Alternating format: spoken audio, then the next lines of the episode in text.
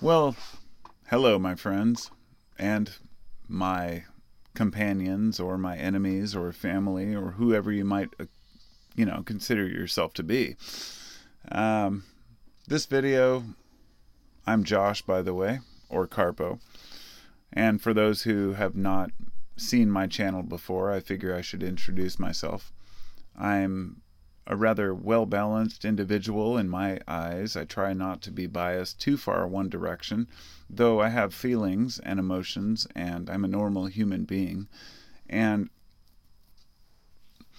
the reason I'm making this video is because there have been a lot of discussions recently about Portland as being this hub of Antifa and uh, that it's this liberal city, this horrible place that needs to be changed. And I wanted to address some issues that have been overlooked or forgotten in the annals of time. Now, we all hate fascism, right? Nobody likes a fascist state. However, there's a group who call themselves Antifa who I've had several discussions with different people about. And many people I know believe that Antifa is an organization. And I've had debates with them saying they're not an organization, they're an idea. And both are correct in the way that Antifa does not have a member roster or membership dues or anything like that. It's a loose collective of individuals who do not like fascism, do not like racism, but it's much more complicated than that, and it has deep roots that go back to the European Black Bloc. The European Black Bloc is a fascist, anti-fascist group in Europe that has been fighting for decades. But um, the the real point I wanted to make here, I'm not defending Antifa by any means, and I think this is the misunderstanding.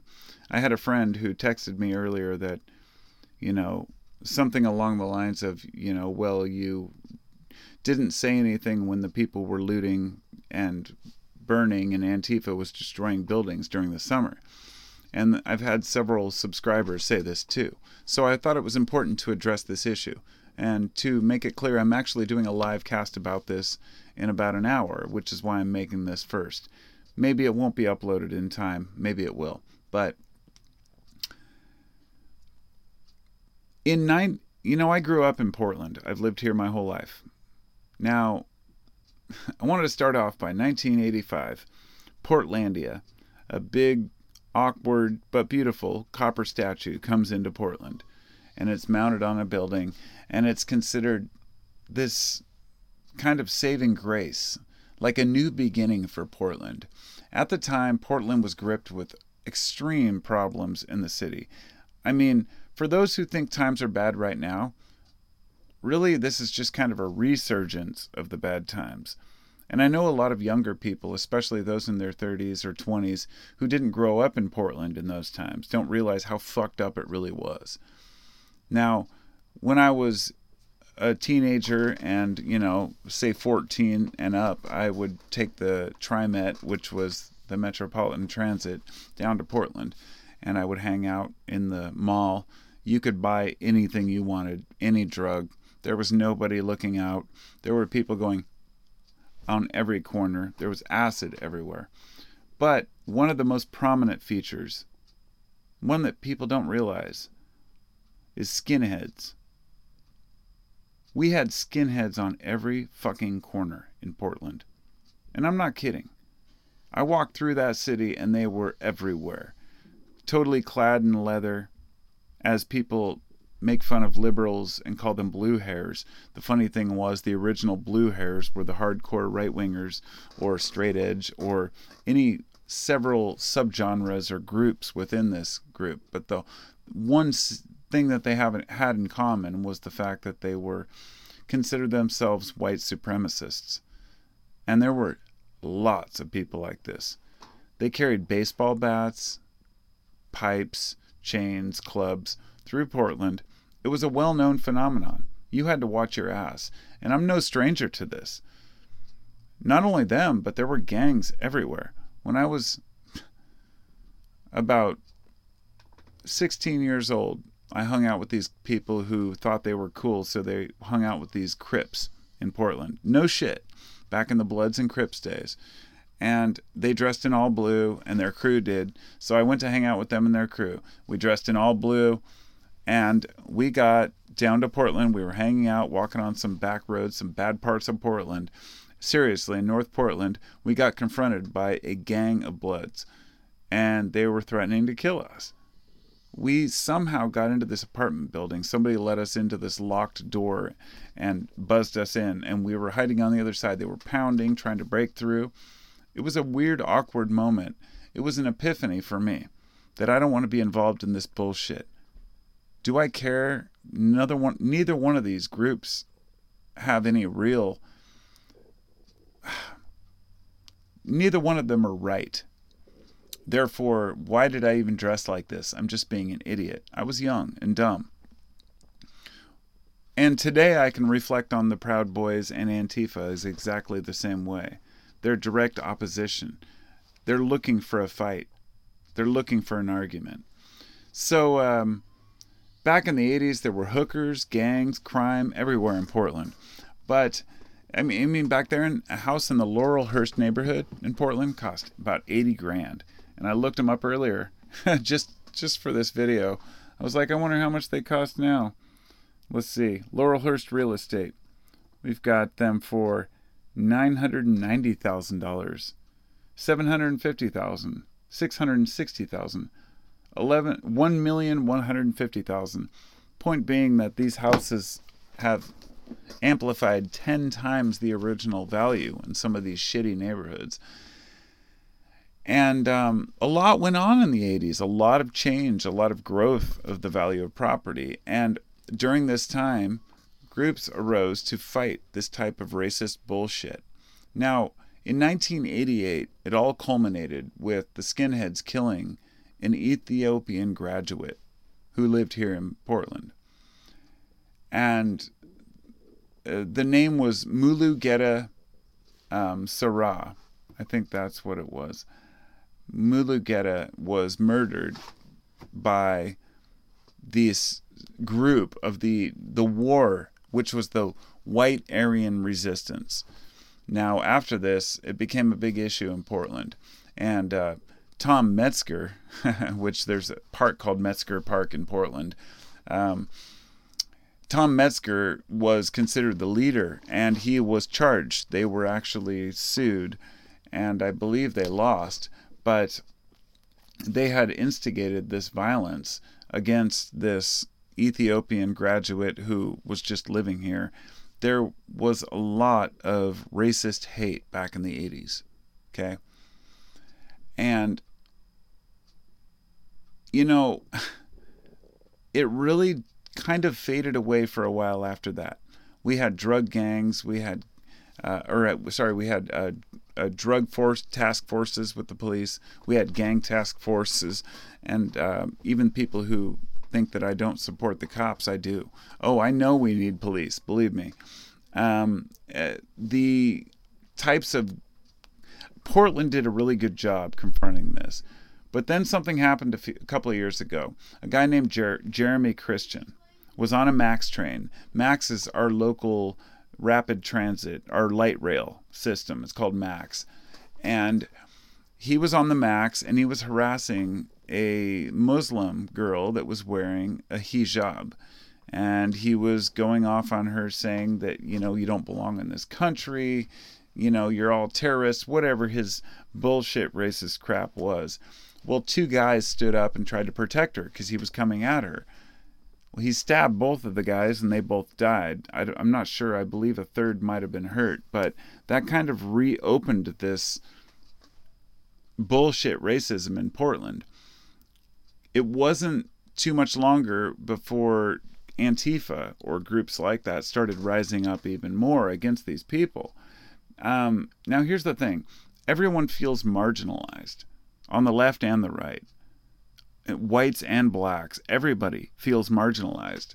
I don't support crime or destruction against property. I don't support person on person crimes. But when people start comparing, you know, red to blue, when I start seeing what's going on in Portland during the summer, I finally realized these people have gone too far. They should not be wasting our resources and harassing the cops unless they know what they're asking for. And that's exactly the same way I feel about the Proud Boys. So, in other words, back in the 80s, we had a serious Nazi problem. We created an anti fascist bloc, Antifa, that was based on the European Black Bloc. Then, in recent days, when Antifa was rising against violence from police, they took it too far. So, Proud Boys groups started taking over. Now, the Proud Boys, I believe, formed only in 2017, 16 or 17. They've only been around four or five years. Antifa, as in the Portland Antifa, has only been around since 2007. So it's been like 13, 14 years, not very long. And um, in 1999, some of these groups partook in the Battle of Seattle. This was before Antifa formed. Battle of for Seattle was fight against globalism. And if you look back to what happened in New York during, you know, uh, 2008 and the financial crisis, there were people literally camping out in tents for months to expose the corruption of the system, but everyone treated them like idiots. So, what I'm trying to say is that the people on the left aren't always out to get others, aren't always out to harm people, aren't always out to destroy property. It's just that when people aren't listened to for a very long time, they get angry and this is what I believe has happened with the extreme right and with Trumpism and with what happened at the Capitol the other day. Do I think that all these people are, you know, compl- all these people are racists or haters? No, I do not. I think that there are a lot of angry people, and I know how a crowd can get rowdy. I know how people can take their aggressions out on the government because they're angry about their own lives but often it is the government's fault that our own lives are fucked. So, what happens when we come together as a society instead of arguing? Well, I'll get to that at the end. you know, Portland has a long history with racism. Uh, we, in 1922, the chief of police, there's a picture of the chief of police of Portland posing with the KKK. Okay? We had the most concentration camps of anywhere on the West Coast. You might be thinking concentration camps. Yes, during World War II, when we were afraid of the Japanese, we actually imprisoned American Japanese, not just those who had moved here, but the people who were born here. Japanese Americans put into internment camps because we were afraid they might be spies for Japan.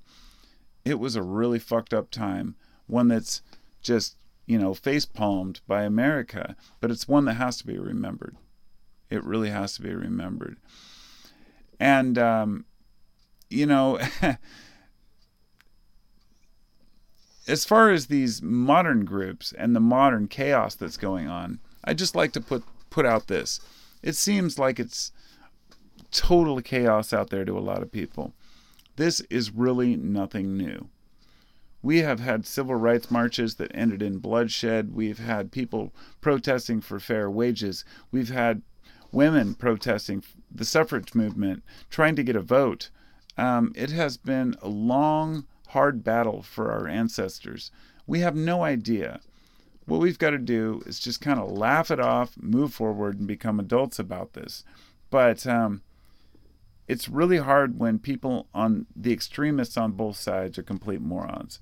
Now, since Antifa doesn't have any lead members or any people who claim to be really lead members, I can't really say anything about their leaders. Some of them seem to be complete morons. Uh, they don't really have anything, any plan. You know, if I was a leader of a group that was complete, calling myself an anti-fascist group, I would have a new political plan in place instead of just being douchebags and breaking windows. The people in Portland who have been breaking out business windows or Jewish businesses because they don't agree with with you know Israel's Palestinian policies, which I don't either, but this isn't Israel. This is America. You got to treat each other with respect. Stop destroying fucking businesses. If you're out there in a black hood burning shit and destroying and breaking windows, you're a piece of shit. You're an idiot. And you're making everybody look bad. Right? But if you're also if you're marching with an American flag into the Capitol and destroying property and stealing shit, you're also making the other side look bad. And all of this makes us all look bad. I had somebody send me a link to a book the other day that was written by Andy Ngo or NGO. I never know how to pronounce his name, but he's considered the leader of the Proud Boys out here where I live. I live in Vancouver, Washington, across the bridge from Vancouver, from Portland. He lives over here too, I believe. I've never talked with him directly, but I've actually considered interviewing him. If anybody knows the guy and you're willing to send him a link to this or ask him to interview, I'd love to do a live interview with the guy honestly, from what I know, he's rubbed me the wrong way. But a friend of mine sent me a link to a book, and I said, How is it? He hadn't read it yet. It hasn't even come out, he said. I went to Amazon today and I got that was the first thing that popped up his book. It was How Antifa is Going to Destroy Democracy, something to that line. And I was like, Okay, who is who wrote it? Andy Ngo. And I was like, let me just put it this way Andy himself, as an individual, on his Twitter account, posted a picture of my son, my 25 year old son, who I went to Portland with with my camera and to document what was going on. This was, I think, what, July 2nd or something. Before, when the whole thing started, maybe June 2nd. I don't even recall now. Um, I went to film it.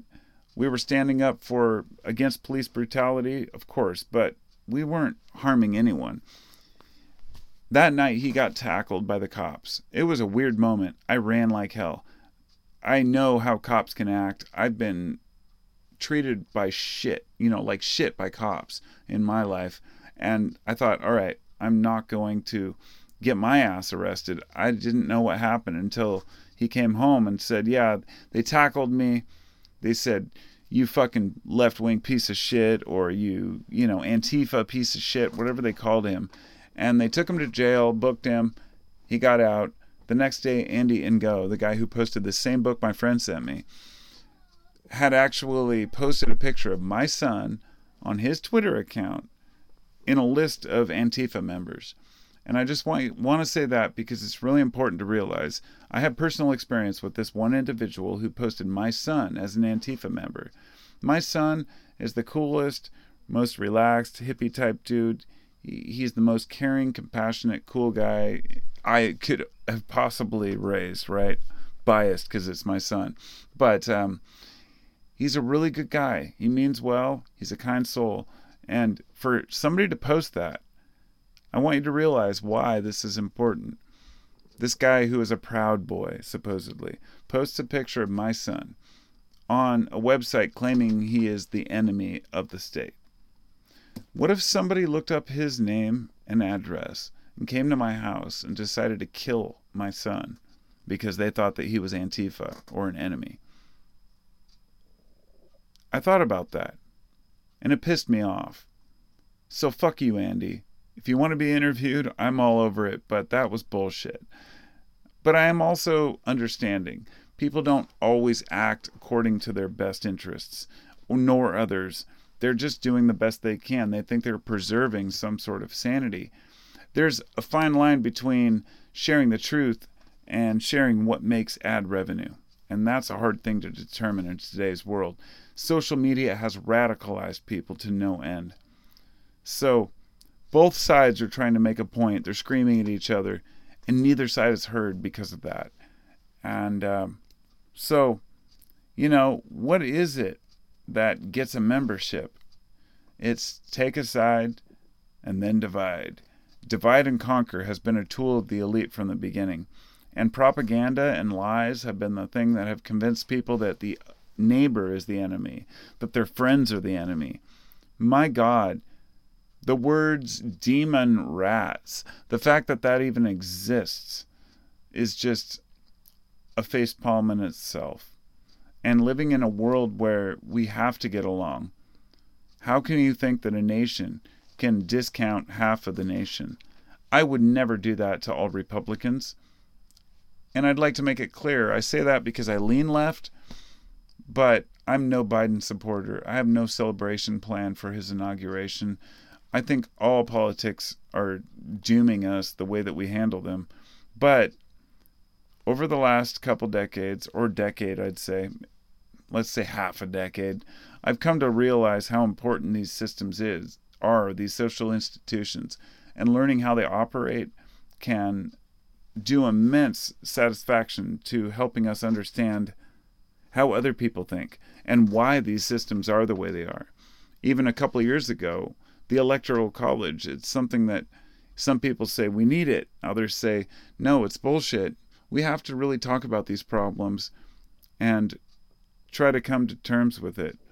But bloodshed in the 21st century, fighting in the streets, trying to harm each other physically, it's just uncalled for.